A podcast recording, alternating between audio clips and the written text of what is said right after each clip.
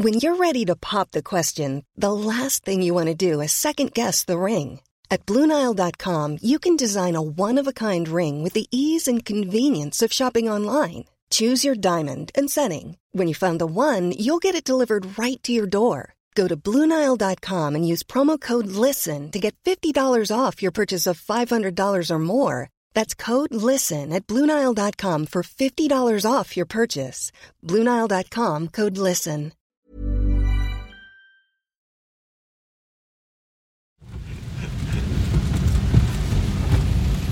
Just started raining. Yeah. Beautiful silver weather. Beautiful weather. When people think about island countries like Fiji, they picture these kind of postcard paradises with white sand beaches and crystal clear blue water. So what we're gonna do now is uh, just have to talk to them, or you're gonna buy some. I'll talk to them and, and see what they've got. But in August, I travelled to Fiji's capital, Suva, and witnessed a much darker side of Fiji. This is where thousands of the city's poorest people live in these kind of makeshift homes, uh, lean tos, and corrugated iron shacks that are just stacked on top of each other and run all the way up the hillside. And we're just on our way to meet a meth dealer. Uh, I'm told that this is one of the biggest meth hotspots, not only in Suva, but in Fiji overall. We're just going to meet this guy, see what he's got, just get some insight into how easy it is to find and buy meth in this city.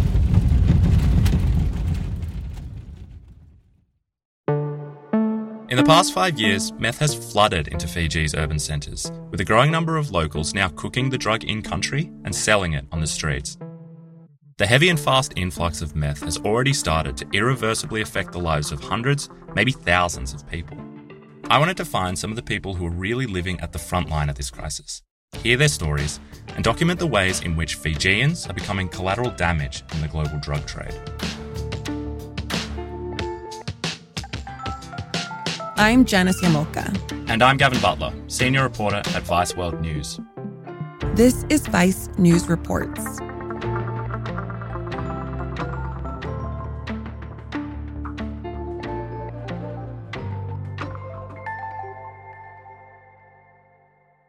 So, Gavin, can you situate me a bit and talk about the Fiji that the rest of the world might traditionally know? Yeah, so I've reported on Fiji and issues in and around Fiji for the past four years. And to anyone outside of Fiji, it definitely does have this reputation as a kind of sun kissed paradise with like palm trees and white sandy beaches and clear blue lagoons. In many ways, that really is what it's like, actually. The country is an archipelago of more than 300 islands, and it's not really that hard to go and find those kind of postcard perfect locations. But to put things in perspective, the nation as a whole has a population of a little over 900,000 people, and more than 95% of those live on its two main islands, which are Viti Levu and Vanua Levu. Tourism is a major pillar in Fiji's economy, but most of the people who come here to holiday typically head straight out to the island resorts. And that is fairly different to, I think, what a lot of Fijians would consider the authentic local experience. And how did the past few years, I'm talking specifically about COVID and 2020, how did it affect tourism in Fiji? In a big way. I mean, Fiji, as I said, its its its economy is so built up upon this reliance on tourism. And obviously, when COVID hit, a lot of international borders closed, international tourism ground to a standstill. And that had a huge impact on Fiji's economy. It was actually one of the worst hit economies in the world in 2020. A lot of people lost their jobs. And so you had all these really vulnerable people who overnight found themselves in destitution, kind of living out on the street. And what we're seeing significantly is a rise in drug crime. I wanted to get a sense for how widespread meth has become in Fiji. And I figured who better to show it to me than someone who spends every day and night in the thick of it. Uh, you from Australia, sir? I am, yeah. Oh, Aussie, Aussie, Aussie. This is Josh, my taxi driver, who was showing me around and showing me what the meth trade in Fiji looks like. You've been? Ah, never been there, sir. Only driving here 30 years now. Driving taxi 30 years. Oh, yeah. Never been away from the country. So I'd like to go away, but I don't have that much money. Josh wore a gold watch and a baker's cap, and he struck me as a really sweet and gentle guy. So, j- tell me a bit about yourself. Uh, how old are you right now? Oh, the, uh, I'm uh, 57 right now. You're 57. Do I look like 57? sir? you look young. You look Oh, you look for very saying- youthful. Thank you for saying that, sir. So I rode down to the city, huh? So where are we on our way to right now? uh, right down to the city, the city of Suva. Suva is the capital city, so What exactly is Josh's relationship to the current local drug trade? And so, how do you and the dealers know each other so well? they give me some commission for getting the customers. Josh makes extra cash by driving people who are looking for drugs, specifically meth, and taking them to the dealers who are selling. Oh, really? Yeah, You find them customers, bring sometimes them. eh, when I bring them customer and they give me a commission for that too. He's lived in Fiji his whole life and he's watched the country sort of transform. Uh, he told me he's sad about what drugs are doing to his home, but just like everyone else, he has to make a living. How much commission do you usually make? Uh, maybe like fifty dollars. If they get like uh, 200 300 dollars, I get a fifty dollars note too. I mean, it's not like he is directly making a lot of money, but an extra 50 Fijian dollars, which works out to be about 20 US dollars, does help. And he really isn't the only one. Taxi drivers like Josh, who can connect you to drugs, are pretty common in Fiji. It seems like the whole local meth trade isn't exactly hiding in the shadows. So I'm wondering how did meth become a problem for Fiji? How did it all start? So, the first thing that we need to think about is Fiji's location. If you look at Fiji on a map, it sits right in the middle of the South Pacific Ocean and right in the bullseye of this triangle between different countries and regions. So, at one point, you have Latin America, which is obviously the biggest exporter of cocaine globally, but it's also becoming one of the world's biggest exporters of meth. At another point, you have East Asia, which is currently one of the world's biggest exporters of meth. And then you have Australia and New Zealand, which are actually some of the world's highest paying markets for both cocaine and meth. This drug corridor is one of the most lucrative in the world. It's been around for a while, but in the past, Fiji was pretty much only used as a stop off destination along the route. So, you know, people coming from Latin America or coming down from East Asia would stop off in Fiji and transfer some cocaine or meth onto a yacht or a sailing boat or something similar. Got it. So when did Fiji become a full on destination for meth? The exact moment when meth got introduced into Fiji in the first place is hard to pinpoint. But a lot of the people that I spoke to on the ground said it was through the deportation policies of countries like Australia, New Zealand, and the US. They have, over the past 20 years, essentially shipped thousands of convicted criminals back to their countries of citizenship in the South Pacific.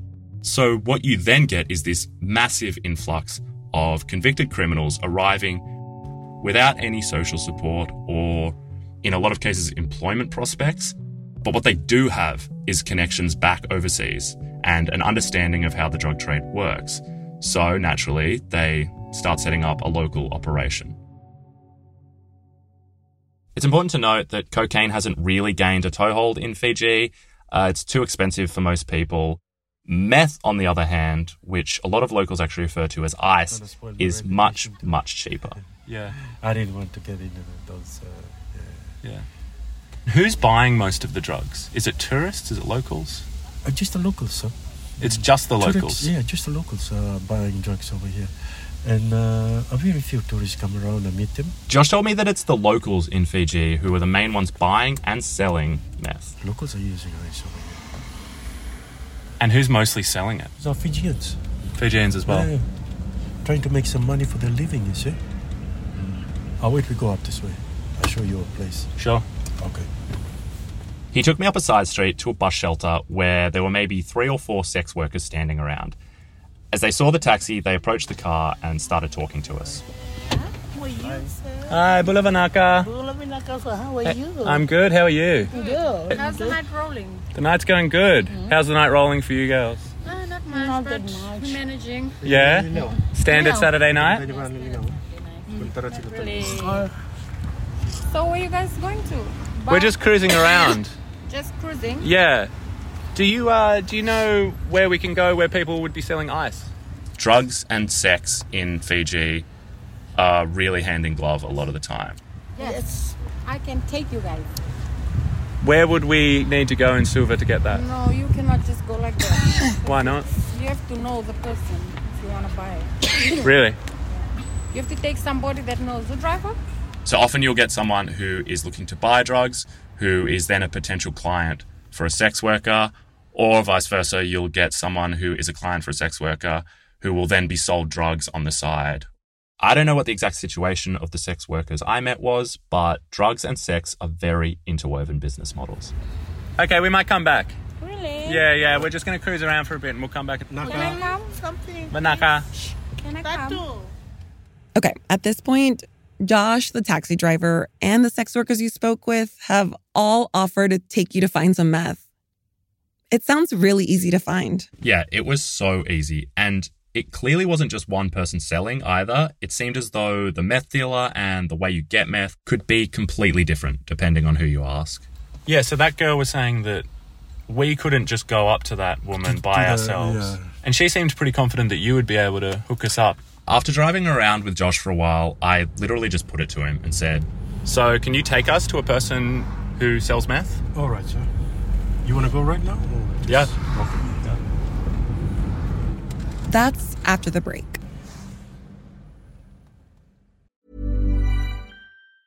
It's that time of the year. Your vacation is coming up. You can already hear the beach waves, feel the warm breeze, relax, and think about work. You really, really want it all to work out while you're away.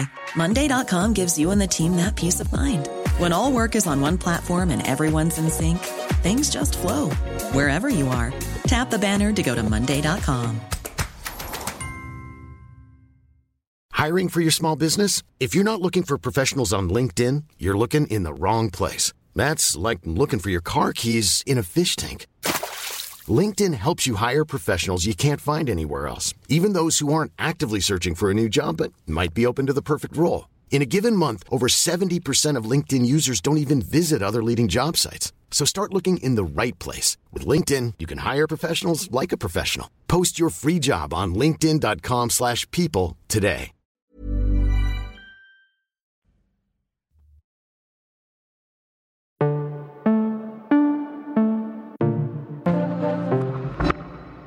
So, Gavin, you went to Suva to report on Fiji's meth crisis.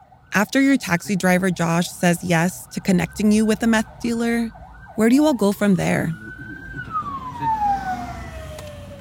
Josh takes me from the city centre out to one of these settlements, which I'm told is really the biggest hotspot for methamphetamine, not only in Suva, but all of Fiji. Why is this such a good place to get meth? Well, I guess uh, it's close to the city. Yeah? You don't have to go too far. Don't have to go too far. So we pull off the paved main road and onto this very bumpy, rocky dirt road, which takes us a few hundred meters past like vacant lots and makeshift homes. There's tall grass and palm trees and a few houses, but no one really around. And suddenly the road just comes to a dead end. So, we're just coming up to a cul-de-sac now. just over here? These are the guys. Oh, yeah. Oh, yeah. Claro, yeah. This guy came out of one of the houses. He's a skinny guy with wide, bloodshot eyes. And he approached the car, he got in the back seat, and then we got talking. So you have meth? But You're selling? Uh, you selling got everything, eh? Some money there can come in. Yeah. What have you got? What do you like, eh? Got green, white, everything. He said he was selling green, which is weed, uh, white, which is ice or meth, or just everything. Can we see the white? Can we see some of the white? No, you can't see it. You have to buy. Mm. It's just see. Yeah. How much are you selling? Well, it's 50, 100 goes up, eh? How much for a 50? It's a small bag. It's a small bag. Yeah. And what about a 100? He leaned forward and showed me these small zip closed bags with different amounts of meth. For 50 Fijian dollars, which is about 20 US dollars, I could have gotten about a tenth of a gram. 50 is on top. This is 100 down. So, just a small line of meth at the bottom of the 50 yeah. bag, 100 about a third of a bag in a 100. What's your most common sale? What do you sell most of? Well, people prefer white more than green now this time, you know. They spend Yeah, little that's on what I heard, eh?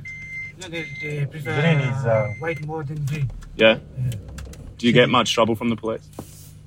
Not really. Business is good. No trouble. Eh? If the police come here, is it as easy as just throwing them some money and they leave you alone? Some, not all. Eh? It's Money talks. Money talks. Yeah. Because everybody looking for money. It's Time, uh, cost of living very hard. The dealer told me that these days he sells meth way more than weed. And that in this business here in Fiji, money talks, even for the police. So you do this just to put food on the table? Yes, I mean? Yeah. Rather than going stealing or breaking out, it's much better to sell drugs nowadays, you know? Much easier. Eh? Obviously, as a journalist, I did not buy meth from this guy, but that exchange showed how easy it is to get your hands on hard drugs in Fiji if you're just willing to ask the question. It took us five minutes to get there, and Josh told me buyers are usually in and out in less than 10, so you're looking at a 20 minute round trip if you're in the center of the city and you want some meth. Wow, that sounds easy and relatively fast. So, with meth being so accessible, what kind of toll has the meth trade had on Fiji so far? So, crime is rising, drug associated domestic violence has spiked, intravenous meth use is becoming more of a trend, which could be connected to the huge increase in the number of HIV cases in Fiji. And the country's only psychiatric hospital, St. Giles, is reporting a major uptick in the number of people who are now presenting with substance misuse and mental health issues.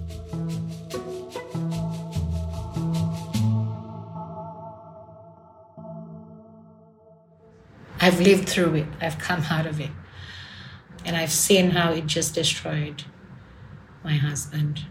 This is Eleanor, who I'm calling by a different name for safety reasons. She's a local who currently lives in the outer suburbs of Suva, but grew up on one of the smaller islands. Fiji, it's probably the best place, especially in the, the rural setting that I had, in the island setting that I had. It's probably one of the best places to grow up in. You know, you just felt like you have everything that you need. Eleanor really embodies this sense of calm. But then when you get speaking to her, you find out that she has actually had a fairly intense lived experience of Fiji's drug trade. Her husband actually both sold and used meth, and by the sounds of things, he catered to some pretty serious clients. It was towards the end of 2016, at the beginning of 2017, when all of a sudden he could afford this and that for the kids, you know, taking them out to McDonald's and places like that, that I knew he couldn't afford. Um, so I would think that's when he started, you know, earning from these trades. It was also during that time he, he started to get abusive verbally, physically as well. There was a few attempts on my life during that time, and most of it was when he'd come back from his trading trips. Eleanor told me that while her husband was high on meth, he would storm into her room late at night with theories that she was cheating on him. And it got so bad, I just couldn't sleep at all. Come back from work, pick the kids, attend to homework and all of that. And just when the kids are in bed, I do the laundry, I do all of that. And then just when I'm done, I just be sleeping for one or two hours when he'll get in. And then the accusations and everything starts. He'll wake me up. Who's this guy? Sometimes with a chopper to my neck. um, well, I talk about it with ease now. It's just used to be very um, traumatic for me. He would hold a knife to your throat. Yeah, yeah. Sometimes I'll wake up because of the coldness of the, the blade itself. I think what Eleanor's story really shows in visceral detail is how badly things can get out of hand when someone you know becomes so heavily involved with a drug like meth.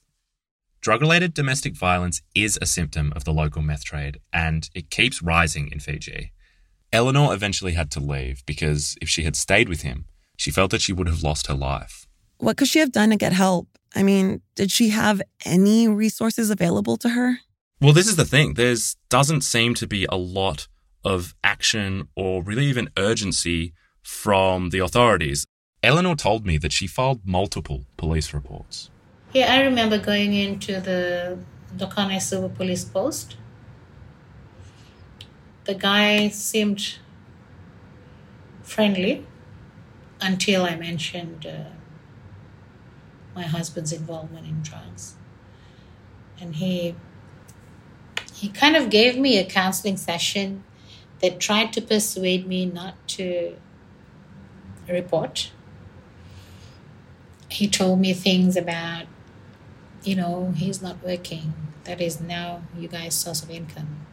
Why don't you just support him? You know, I would, I would do that too if I was in his um, place.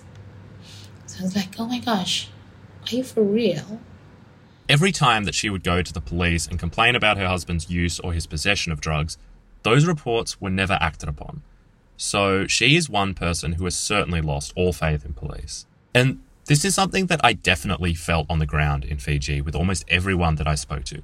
They don't believe in the police anymore. They don't believe in the authorities or the government's ability to address this issue and take care of it. Because over the past 10 or 15 years, they've seen it continue to spiral out of hand with what seems like little to no real action from above. Yeah, May of 2019 was when he um, got remanded in custody. And that was for, I think, two months. Why was he remanded? From one of the reports.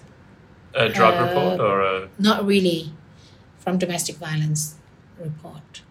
So, Eleanor told me her husband was eventually placed in custody due to a domestic violence report she filed. She also said that she filed more than five drug reports in the span of a year that were never acted upon. So, there's a fairly clear kind of delineation there in what the police consider an urgent issue that is worthy of addressing. So, if the police seem to not do anything about it, and as the meth crisis keeps growing, are officials or the government doing anything about it? Yeah, I mean, I made multiple attempts while I was in Fiji to contact the relevant officials and sit down with members of the Fiji Narcotics Bureau or police and talk to them about this.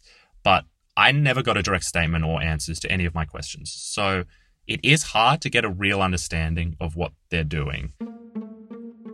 They are aware of it. It's not that they don't know what's happening or that they're not doing anything about it, but the prevailing sentiment among those I spoke to on the ground was that they're not doing enough, and that historically they haven't done nearly enough to tackle this in a meaningful way. People like Eleanor, who flagged this five or ten years ago, are now looking around wondering why things seem to be getting worse, not better. I just feel this thing is it's quite deep into um, the whole system, and it's probably so because of the level of poverty that we have. The rise in unemployment, people resort to these things to try and sustain themselves. Authorities will occasionally come out and acknowledge the fact that drugs have become a problem in Fiji, but rarely in a way that seems to fully capture the seriousness of the issue or the actual extent to which those drugs have saturated just all levels of society. And actually, shortly after we published our investigation in mid September, one politician, Pio Tikoduadua, he's the president of one of Fiji's main political parties, the National Federation Party, he released a statement saying our report basically proved that the use of hard drugs has spiraled out of control. And he went on to suggest that our reporting showed the issue is now, as he put it, a far bigger disaster than climate change. And that's big. It's not often that you get someone in that kind of position publicly acknowledging the scale of this issue and essentially the fact that they're losing the war on drugs.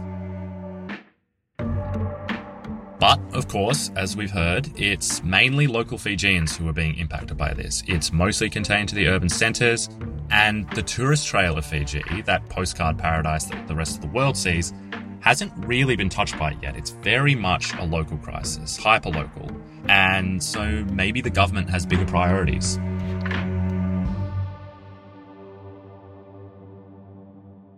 We've heard how the meth crisis has really affected people on a personal level. And on a national level, I can imagine tourism is still a really big part of Fiji's economy. So, how has the spike in crime and meth and the growing meth crisis, how has it affected tourism currently? Is it a paradise lost or is it too early to tell? I think it's too early to tell. I mean, as I said, I saw almost no tourists during my time there. Again, I wasn't really hanging around in the touristy areas. But that's the thing. People can touch down in Fiji, hop on a boat, and go straight to the island resorts. And because of that, not many people actually know about this crisis that Fiji is going through. That could be why the government seems so reluctant to publicly acknowledge how much of an impact drugs are having on Fiji. I mean, they've got a global image to protect, right? That marketing and that brand as this kind of pristine paradise is very, very valuable to them. And the idea that there is this deeply entrenched and worsening drug crisis does torpedo that in a fairly big way. But that is a problem. Because at the end of the day, if the government and police and officials are going to take that position, it's the transnational drug syndicates who benefit from that, and it's Fijians who suffer.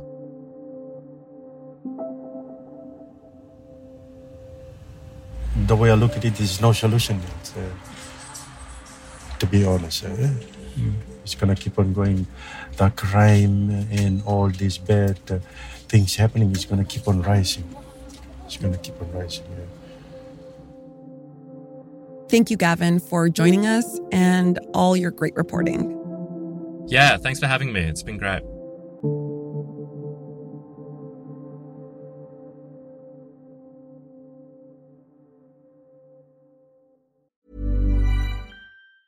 Planning for your next trip?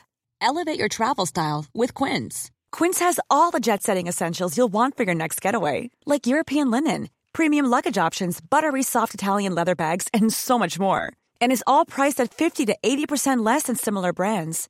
Plus, Quince only works with factories that use safe and ethical manufacturing practices. Pack your bags with high-quality essentials you'll be wearing for vacations to come with Quince. Go to quince.com/pack for free shipping and 365-day returns.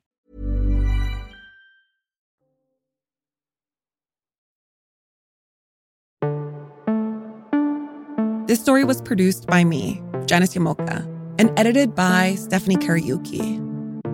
Vice News Reports is produced by Sam Egan, Sophie Kazis, Adriana Rodriguez, and Adriana Tapia. Our senior producers are Jesse Alejandro Cottrell, Janice Llamoca, and Julia Nutter. Our supervising producer is Ashley Cleek. Our associate producer is Steph Brown. Sound design and music composition by Steve Bone, Pran Bandi, and Kyle Murdoch. Our executive producers are Adizah Eghan and Stephanie Kariuki.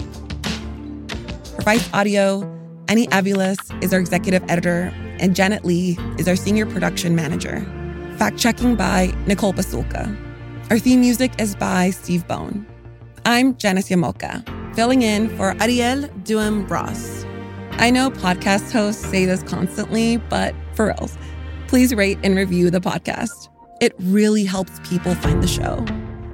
Vice News Reports drops every Thursday, so be sure to check back in next week.